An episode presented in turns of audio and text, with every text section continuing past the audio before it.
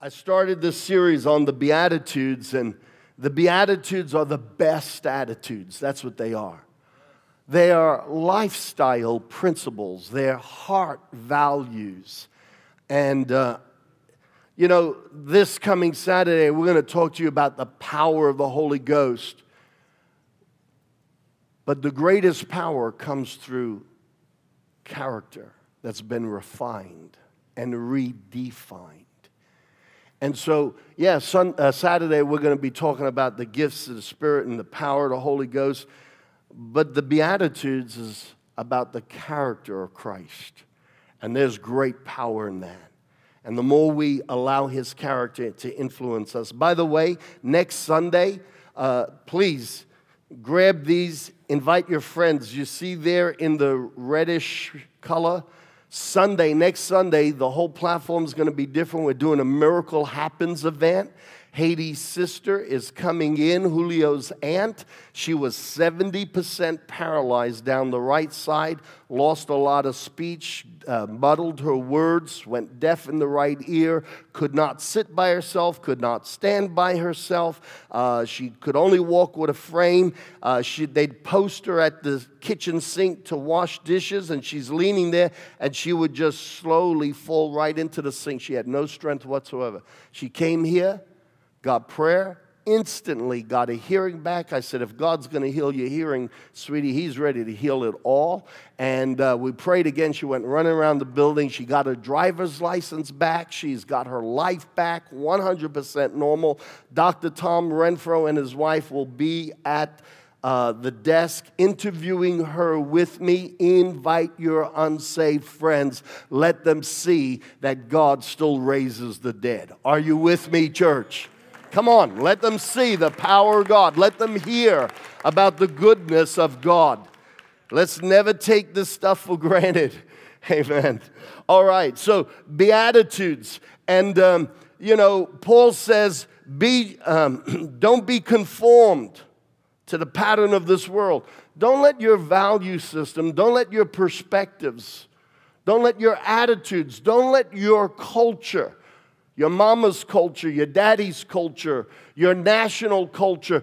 Don't let these be the things that pattern you or shape you or mold you.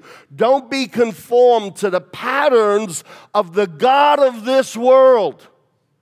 In church, too often, that is what happens. We come to church, but we don't get enough of the Word of God inside of us. We're, we're here so short, you know. It's like a tea bag that is waved over the hot water, doesn't even get a chance to soak in the hot water. And then we want that tea to have flavor. Listen, we are inundated by the world's attitudes all the time.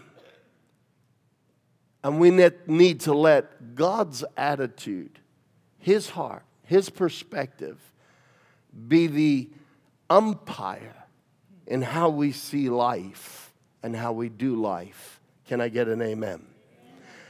Matthew chapter 5, verse 5 Blessed are the meek, for they will inherit the earth. We already did blessed are the poor, and I explained how when you look at it scripturally, it's blessed are those who aren't arrogant, who don't have their heads up in the air, uh, who aren't full of themselves, but have come to a place of being humble. Blessed are they that mourn. People mourn for the wrong reasons. That doesn't automatically get you a blessing. Blessed are they who could step into the shoes of a less fortunate person and mourn with them, for they will be comforted. See, all of this, the Beatitudes start with breaking down pride and arrogance and haughtiness, prejudice, racism, all of that nonsense, all of the sins of the flesh. And when we get rid of pride, then we can mourn with somebody, feel what they feel, step into their shoes, and care about them. Empathy is feeling, you know, putting yourself in the other person's shoes. Compassion is putting the other in better shoes. Compassion is empathy in action. I shared that last week. It's all online. You can listen to it for free. I'm not trying to sell this stuff. This is the Word of God. But today, blessed are the meek, for they will inherit the earth. And in the Greek, the word meek here is the word praus, which means mild and gentle. Okay, so just mild mannered, gentle. What's Jesus saying? I said that many times we interpret scripture from the context we in, and when you look at the context of the Beatitudes, you'll see he's constantly breaking away everything that makes us proud and indifferent. And he's constantly talking about a heart that is soft and caring. But we also learn what the Word of God is saying by looking at God's perspective. And so we're going to do that. We're going to interpret this scripture by looking at God's perspective because God actually calls a man, a certain man, the meekest man that ever lived. And so we're going to have a look at this guy so that we get into God's head, so that we understand what God's concept of meekness is and why it's so big on God's agenda.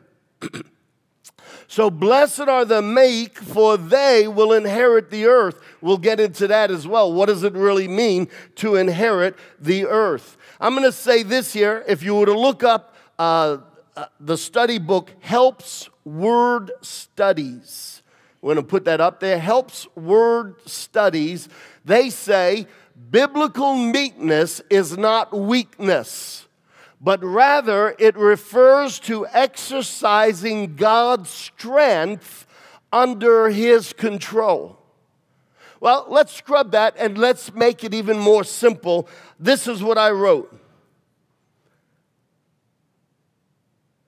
Meekness is exercising the power of God with the mercy and the grace of God.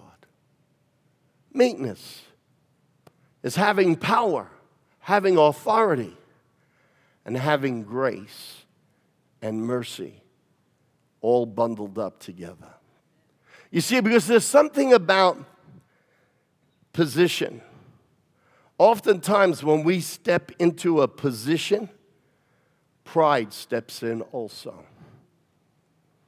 I, I know a fella, I love him, but I've known him most of my life, and every time he's ever been put into a position, it would go to his head and destroy him. He'd turn into a monster.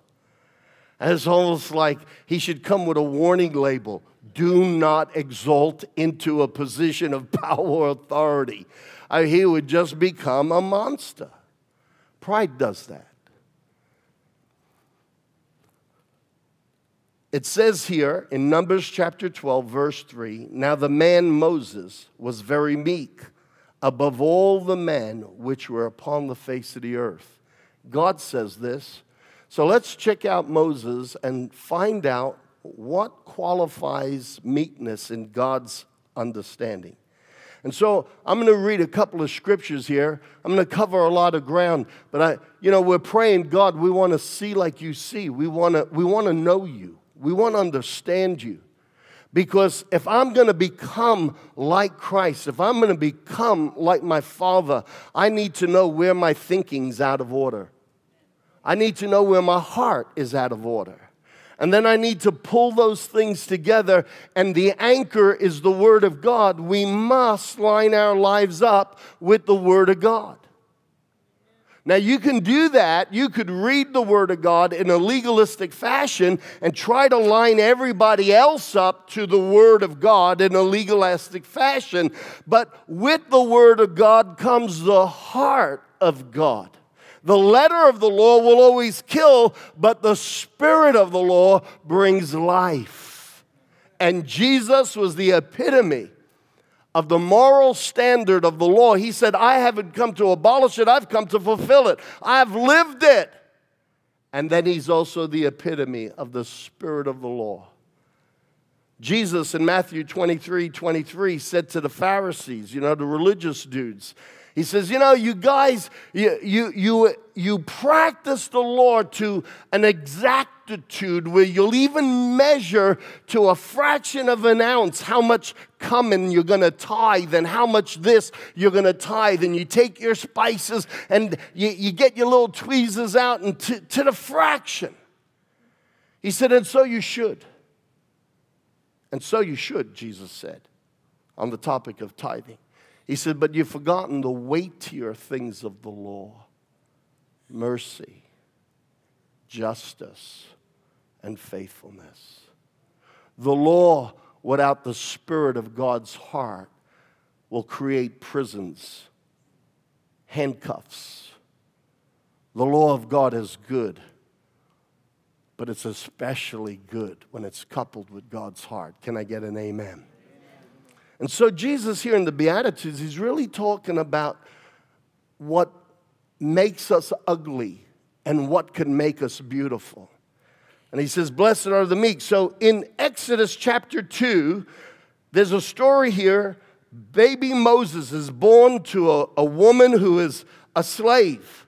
400 years, the Hebrew children or Hebrew people are slaves in Egypt. Moses is born to a slave woman. She puts him in a wicker basket, floats him down the Nile because Pharaoh wants to kill all the young Hebrew males. They're populating too much. And Pharaoh's daughter's bathing there, and she finds this baby, takes him home, and raises her as his son. So, this baby, Moses, grows up knowing because his sister was an attendant to the princess, and he grows up knowing that he was a Hebrew and that his race were being prejudiced against. They were being abused. They were being treated like dogs, less than. But he grew up in the privilege of Pharaoh's courts. He grew up in the lap of luxury. And when you read this story, uh, one day he goes out and he finds an Egyptian treating a fellow Hebrew person very cruelly and roughly. And Moses takes matters into his hand. He has power. He's a slave who's been brought into the palace and treated like a son. He's stepped up He's going to use this position, he's going to use this power, and he's going to deal with this hypocrisy and this cruelty. And he has a wound, he has a bruise, he has an angst, he has an anger. And he strikes the Egyptian and kills him and realizes what he did and thought, heck, I'm going to be in a lot of trouble if Pharaoh finds out. And the Bible says he hid the man in the sand. The next day he comes out and he finds two of his own. No different than the Egyptian was treating the slave, two of his own. Who thinks he's better than the other, and for whatever reason, fighting among themselves bias, prejudice, envy, anger, unforgiveness, whatever the story. And Moses comes and tries to talk reason says, Hey, why are you guys fighting each other? Come on, come on. You, you're the same people, you're brothers. You see, racism isn't really a color issue, it's a sin issue. I don't want racism in this house because it doesn't belong in the kingdom of God and you will never find it in the heart of Jesus Christ. If we're going to see people by their color, then let's see red, the blood of Jesus. Because I don't know any other color. Can I get an amen? I shared a story how I went to preach in Zambia and this white African, South African man was berating in the airport a, a, a, a an indigenous fella, a dark skinned fella, and I, I wanted to get out of my seat and punch him out. And then the next trip, I'm flying into Malawi, and uh, here's an African woman coming out of a store whose skin was just slightly lighter than her fellow man and berating him and treating him like rubbish. And this exists in every culture. I'm not having a shot at one people group, I'm having a shot at humanity. Pride destroys us. Pride makes us fight each other and hate each other. And we, we got to get off our high horse. And remember, we're all sinners without Jesus and we're all broken.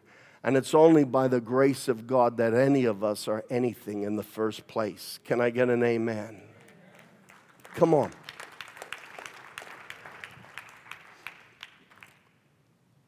If you got offended at what I just said, then you've misunderstood my heart. We're all equal. We're equally sinners on our way to hell, and we're equally sons of God if we let Jesus Christ into our heart. Amen. And so here's Moses. He does that, and the Hebrew, one of the Hebrew fellows says, What are you going to do? Kill us like you did the Egyptian? And he says, Oh my God, I've been found out. If Pharaoh gets wind of this here, I'm toast. And so he runs away, goes into the wilderness, into Midian, and he's sitting down at a well contemplating his fate. He started as a slave boy, was fortunate to ri- rise up in power, then used his power and his voice in the wrong way, and now he's hunted. As he's sitting at the well, a priest who has seven daughters, the daughters come to fill their jugs at the well at the trough to water their animals, and some other shepherds come. I assume they're men, and they push the women away and say, We need to water our animals. And Moses gets up and he sees a whole nother level of prejudice. And he sees this women are lesser than attitude. And he stands up and he defends these women and he fills their jars with water. I would venture to say that Moses is struggling within himself and trying to understand life and why are we the way we are? The injustices, the cruelty, the, the obnoxiousness we get. One people group to another people group, then people in the same people group, but now it's male against female. And he reacts. Well, of course, these girls they get home early because Moses had helped them and sped things up and he protected them. And the father said, Who did this? How'd you get home so early? And they said, Oh, we met this really good looking Egyptian guy. And so the father offers his daughter, one of his daughters, to Moses, and he ends up marrying her. Now, I want you to remember that, okay? Because that will play into the next story. But we're looking at why did God call this guy meek? You see, he comes out of a wicker basket and goes into the palace and he grows up with all the luxuries of Egypt, but he's out of kilter. He's out of kilter. He remembers where he came from, but he's just full of anger and he wants to deal with injustice out of the wrong heart attitude. He messes up in a big way. And now he's out of the palace and he's being hunted like a dog and he's trying to get with God and he's trying to work out life and he's sitting at this well and then he sees this male chauvinist attitude in women being treated like dogs. And that both groups of people were just going to water their animals. So, how did the women become less than the men? And all the women said,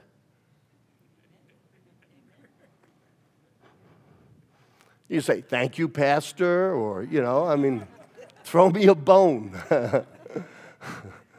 you got a candy in your pocket? Throw me a candy. I mean, he's seeing the inequality, the injustice. He's seeing the condition of people's hearts and how silly we get. Now, watch this here. God takes Moses. He has a revelation, the burning bush. If you don't know the story, I really urge you to read some of these Old Testament stories. They're fascinating. But why did God call Moses the meekest man in the world? Moses realized that he was responding with power out of the wrong heart. He has this encounter with God, and God says, Now, Pharaoh, who was your, your, your mother's, adopted mother's father, he died. There's a new Pharaoh. I want you to go there and tell him, I want my people to be set free. So Moses is freaking out. He goes, God does all these miraculous things. We don't have time to cover them. But man, the power of God, boom, bang, wham, all this amazing, miraculous stuff. They get through the Red Sea, they're delivered Pharaoh's 300 chariots of gold and his best charioteers are all drowned in the Red Sea. Moses takes these three million slave people to the other side. Yay, we just beat Egypt. And we come to the next passage of scripture, which I find again fascinating insight into the journey of who Moses is changing into, the heart change, the mind change that's taking place. And the reason why the, the heart change and mind change is important is because that's the same journey God wants to take us on. And so if we look at the next scripture, uh, Numbers chapter 11, verse 24 and the people have been grumbling, We're tired of manna, we're tired of manna, we want meat, we want meat. God says to Moses, They want meat, I'm going to give them so much meat, it's going to come out of their nose. It's in the Bible, He said that. All right? They don't appreciate what I've given them, I'm going to end up making them hating even the meat. But I want you to call them together. Did I say something wrong? Amber alert. Okay. Let's pray. That means there's a child that just went missing. What are we Christians for if we don't stop and pray? Come on, let's pray. Come on. Jesus.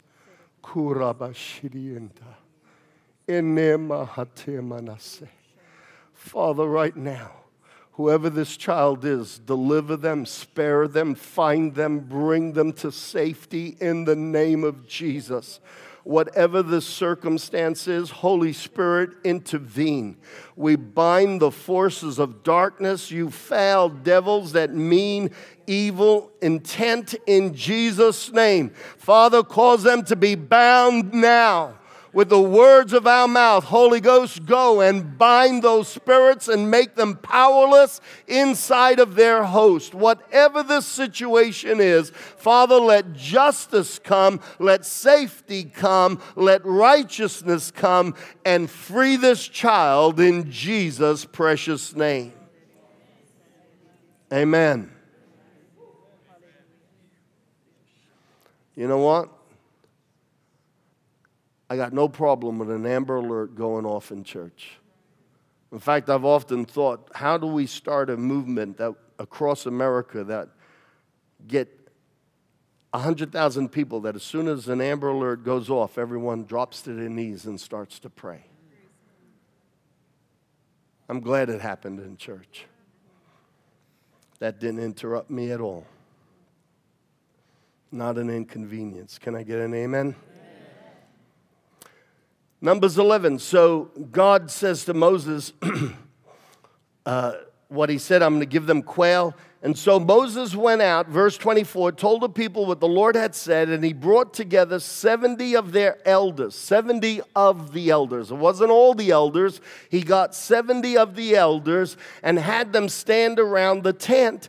And then the Lord came down, so 70 of them came out of the camp and they came to the tent where Moses would meet with God, okay? Not all the elders, 70 of the elders, they came to the tent. Then the Lord came down in the cloud and spoke with him, Moses, and he, Moses, took some of the power of the Spirit that was on him and he put it on the 70 elders. And when the Spirit rested on them, they prophesied but not so again. In other words, after that moment, they never prophesied again. But as Moses put the power of the Spirit on them, the gift that was on him, he puts it on them, they prophesy. Now, next verse. However, two men whose names are Eldad and Medad had remained in the camp, and they were listed among the elders. Not all the elders were assembled, only 70. They stayed in the camp. The others went to the tent. And but they did not go to the tent. Yet the Spirit also rested on them, and they were prophesying in the camp. And a young man ran and told Moses, Eldad and Medad are prophesying in the camp. And Joshua, son of Nun, this is the young buck coming up, he ends up leading Israel after Moses. He's an apprentice, he has things to learn. Joshua, son of Nun, who had been Moses' aide since his youth, spoke up and said, Moses, my Lord, stop them. But Moses replied, Are you jealous for my sake? What that means is, Who am I? I wish that all the Lord's people were prophets and that the Lord would put his spirit on all of them. Then Moses and the elders of Israel returned to the camp. Here's this guy. And all the power of God was coming out of his fingertips, miraculous things. He's going to go down in the books of history. Moses, the great man of God. And two dudes that didn't get selected to come near the tent, the, their heart was so ripe, they catch God from a distance. And here's Ju, uh, Joshua getting all perturbed and out of whack, like uh, they weren't part of the 70. We were part of the 70. They're not part of the 70. They shouldn't be prophesying. And it's like Moses is saying, dude, do you understand? They can't prophesy unless the Spirit of God came on them. Are you going to argue with the Spirit of God? You getting offended for me? Let's understand something. I got over my ego trip and my power trip. I pray that every son of God would be so full of the Spirit that they would all prophesy. What a change of heart. What a transition. A man who is so full of his own power and authority that he takes legal matters into his hands and tries to settle justice with a punch and ends up killing somebody. Then he tries to lecture two of his own fellows and he gets caught out for his own hypocrisy.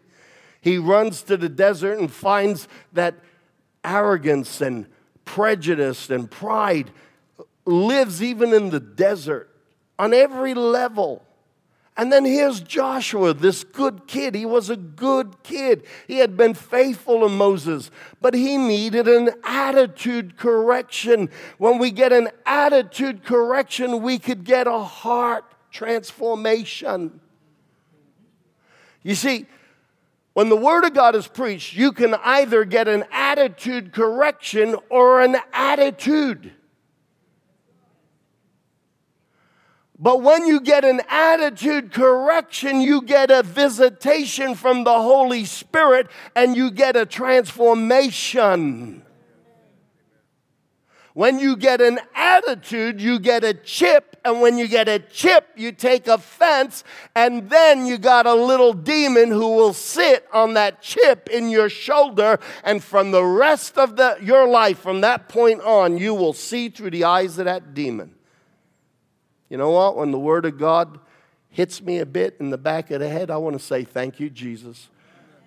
Bring the change, bring the change, bring the change. Because if the Holy Ghost isn't bringing the change, the devil's going to bring something else.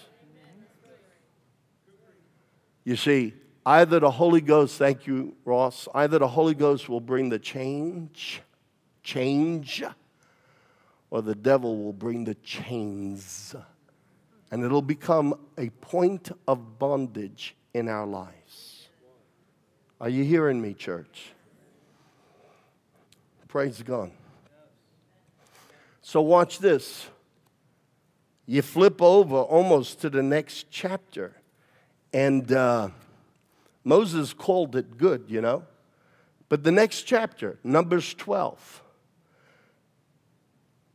Let's go to Miriam and Aaron. Miriam is Moses' sister. Aaron is her husband, Moses' brother in law. Miriam and Aaron began to talk against Moses because of his Cushite wife, for he had married a Cushite. Remember when Moses helped these seven girls, the daughters of a priest of Midian? This is her. Some say an, she was an Ethiopian from that region. Some Bible dictionaries will say she was darker in color. Some say she, she was black. I don't know what she was. I, I, I don't know what she was. But the one common denominator that we can say she was, she wasn't Hebrew. You know what that means? She was different. And after God moves through Moses, and he's the man, they're having a religious attitude because she's different. So God steps in. You see, we live in such a political era, we live in such a tense, dramatized event of history constantly unfolding around us, and we jump in all these different ships and all these different boats, we got to make sure that we are grounded in the Word of God so that we have the heart of God. If the salt becomes like everything else, how do we influence and bring change? That was way too quiet for me. Everybody's tr- trying to figure out okay, where's he going to go politically with this? I'm not preaching politics, and I'm not going to play that game. I'm preaching Jesus Christ. I'm preaching what the Christian response should be, what our attitude should be. Because the enemy will set up bait on the left and he will set up bait on the right, and before you know it, we're throwing watermelons at each other. And the bottom line is we need to have the heart of God in every situation. So, watch this here. Miriam and Aaron began to talk against Moses because of his Cushite wife, for he had married a Cushite. And then the Lord's, um, let me read it there. Has the Lord spoken only through Moses? They asked. Hasn't he also spoken through us? Remember, 70 guys just prophesied because Moses took the anointing that was on him and he put it on them. Here you are, next chapter. Moses' sister has got a bee in her bonnet and she's looking at her husband and thinking, you know, she, she's not even one of us. She shouldn't be here. Who's Moses? God uses us also. Hasn't he spoken through us? And the Lord heard this. See, that's the scary bit, folks. That's what makes me walk on my tippy toes because he hears it. And even when I think I'm smart enough to actually not let it out of my mouth, he reads this. Verse 3. Now, Moses was a very humble man, more humble or more meek than anyone on the face of the earth. Verse 4. At once the Lord said to Moses, Aaron, and Miriam, Come out to the tent of meeting. Come to the woodshed. We're having a come to Jesus moment. I want the three of you.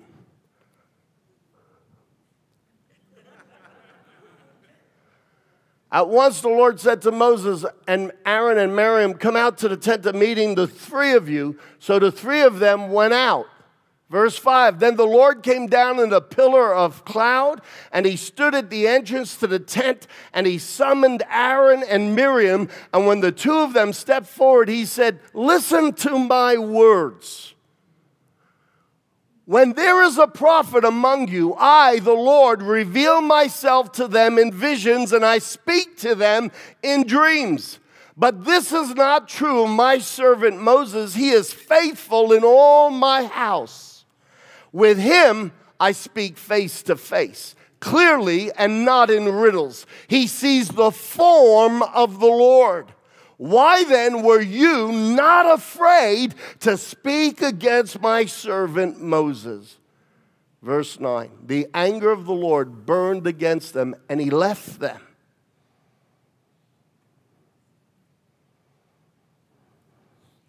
Next verse. When the cloud lifted from above the tent, Miriam's skin was leprous. it became as white as snow. And Aaron turned towards her and saw that she had a defiling skin disease. And he said to Moses, Please, my Lord, I ask you not to hold against us the sin we have so foolishly committed. Bad attitude is a sin, pride is a sin.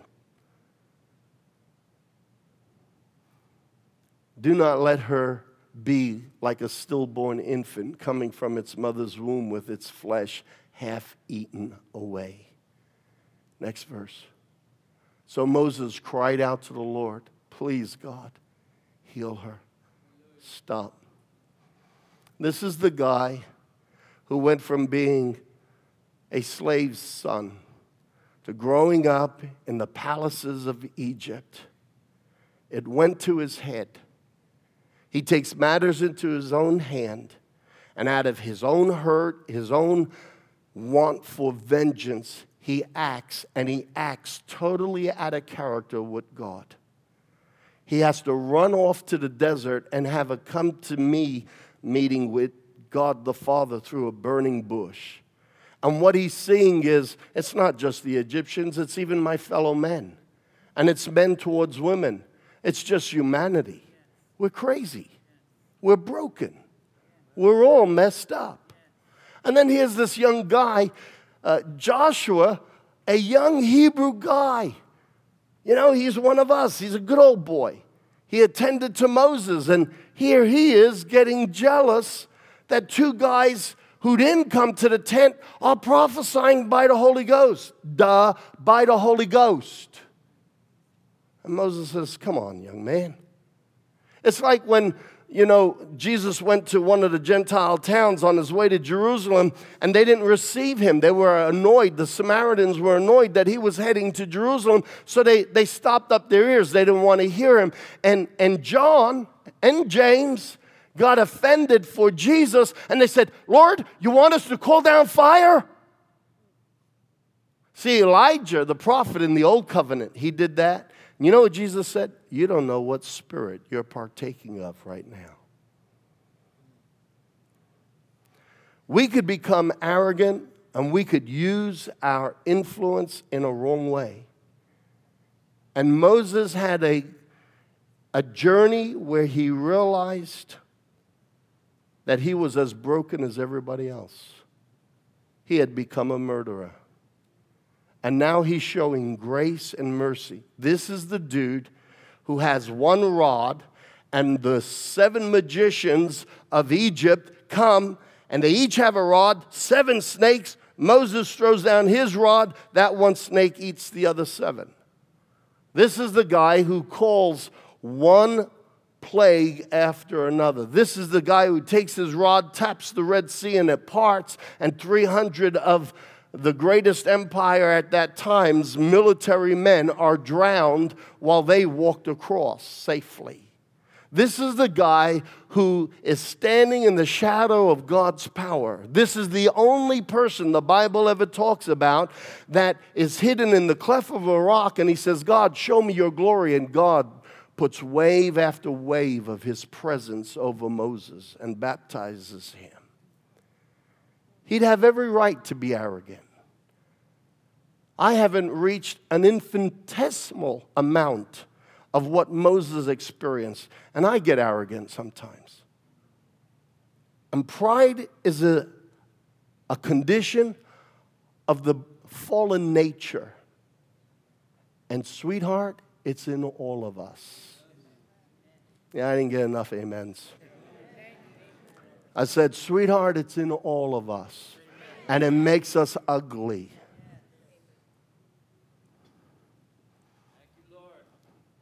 Here's Moses.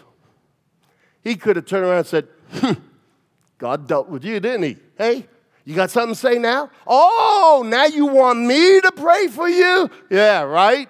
I thought God worked for you as much as he worked through me. Eh?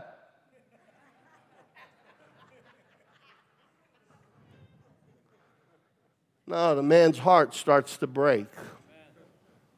And he starts to cry out, God, please be merciful. Wow. I got to tell you,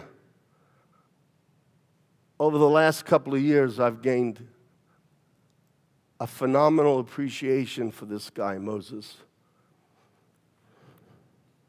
I've started to see him like I've never seen him before, and he impresses me a lot. So, the next verse, watch this. He cries out to God, heal him. The Lord replied to Moses, If her father had spit in her face, would she not have been in disgrace for seven days? Confine her outside the camp for seven days, and after that, she can be brought back. Here's God saying to Moses, Give me a break. At least seven days. She's done wrong. She needs to come to terms with the pride that's in her heart.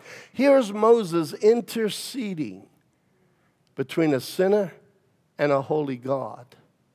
You know why? Because he found himself in the place of the sinner, too. What am I saying? I know who I am in Christ, but I haven't forgotten who I can be outside of Christ. And I think it's really important that we keep this balance in our heart. In Christ, I can do all things. In Christ, I'll talk to you about how to raise the dead. In Christ, I want to lay hands on you so that you prophesy even more than me. And outside of Christ, I can be reckless. I can be foolish, and I've made some mistakes. But here's the thing Jesus said, Blessed are the meek, for they will inherit the earth. What's he talking about, church? Remember, I said this is the enviable life. This whole series is called The Enviable Life. He says, Blessed, blessed, blessed. You're to be favored. You're to prosper. The, the, the, the sun, the moon, and everything that comes from God should shine on you if you have these attitudes. Stay with me. I'm about to wrap this here up. And uh, here we go. In conclusion, you know, even in Psalm 37, verse 11, Jesus was quoting the Psalms. He's, in Psalm 37, verse 11, it says, But the meek will inherit the land and enjoy peace and prosperity. This principle is so important to God that he gets, that Jesus, God in the flesh, repeats it and puts it in the Beatitudes. Here, we read Matthew 5 5. Simply put, this is my breakdown of that verse. Simply put, blessed are those people that when they arrive, they don't forget where they came from and how they got there. For these level headed people who don't become proud, vain, or conceited in their newfound position and power are the kind of people I can trust with power and authority. Therefore, they will be the inheritors of the earth, and they shall lead and govern, and they will be blessed. Do you want the enviable life? Because Jesus is giving a sermon here on the kind of heart attitudes we need to develop for the blessing of God to come on us without limitation. And we can preach the prosperity doctrine, and I believe in being prosperous in Christ, uh, even financially. I believe in that stuff. There are balances to everything. But here's Jesus saying, God wants to bless you, but you got to have the right attitude because when your heart's not right, power will corrupt. An absolute power will absolutely corrupt, or corrupt absolutely. Okay? You see, there's the balance.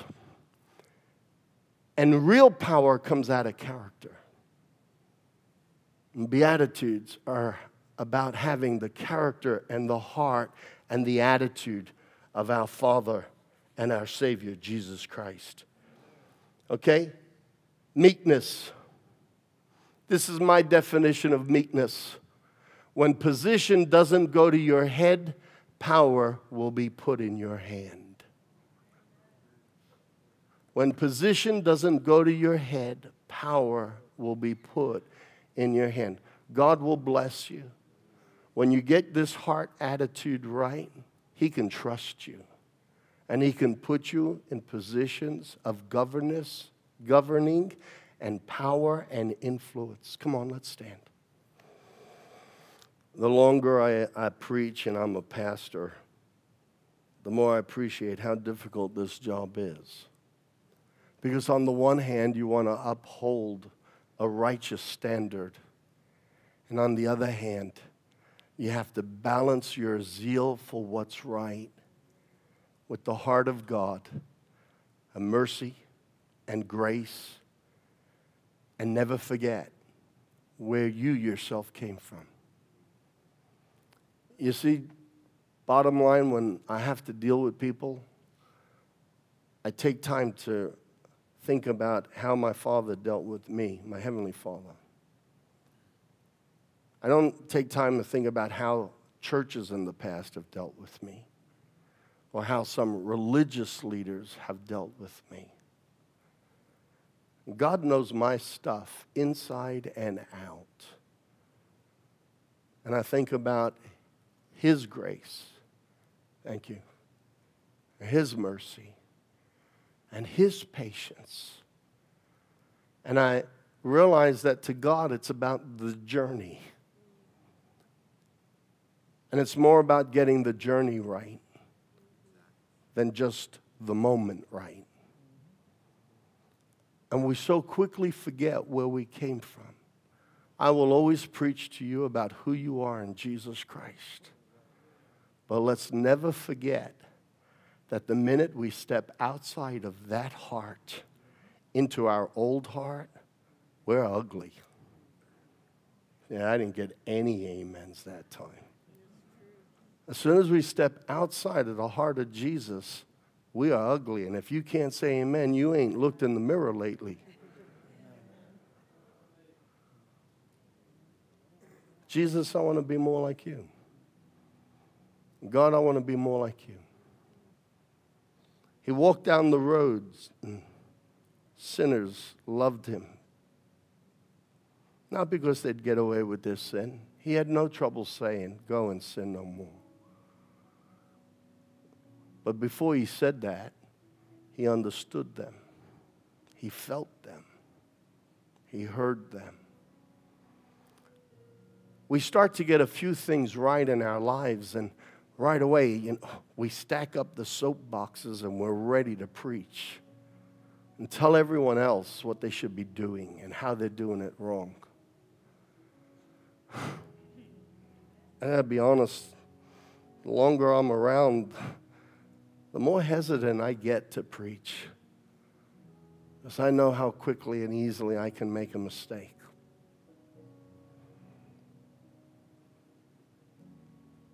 Heart attitude, the best attitudes, the beatitudes. You want the blessed life? Then let the best attitude that God has be in you. Whether you look at a person who's a different culture or different color, or you look at a person who's messed up more than you and you look down and you got contempt or annoyance and you fed up with them, that's pride. That's arrogance. And that needs to go. Because in God's economy, that's even more woeful than other things. I want to position you. Do you understand? I want to position you so that you're blessed. I want to position you so that you get elevated and promoted. I want to position you so that the sons of God will take their stand on the edge of the universe and govern in the spirit world and govern in the natural world. But that's only going to happen as we let the heart of Jesus be in us every day, I remind myself it's amazing grace that got me here.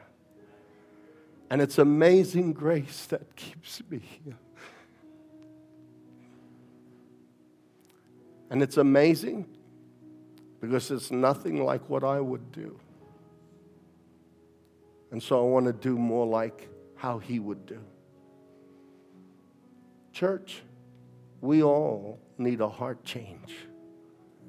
And we need to, in everything, become the peacemakers that this world needs.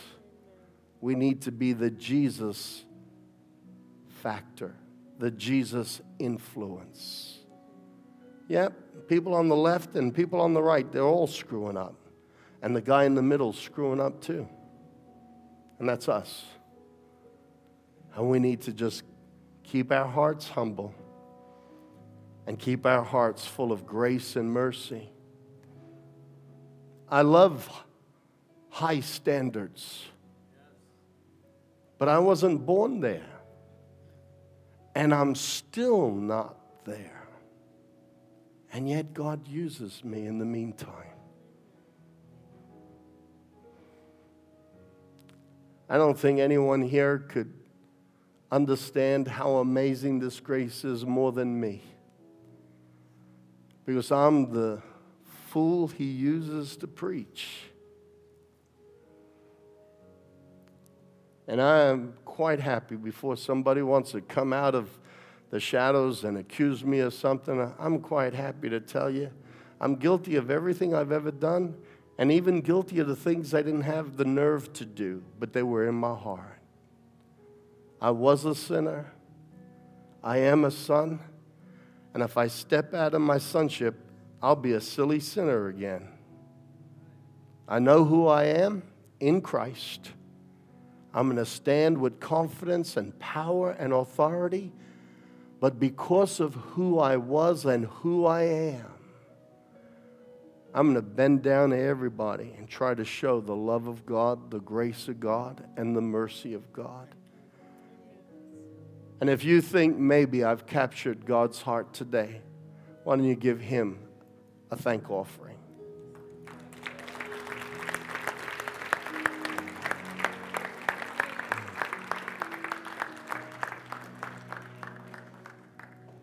Let's be the church in the community, in the workplace.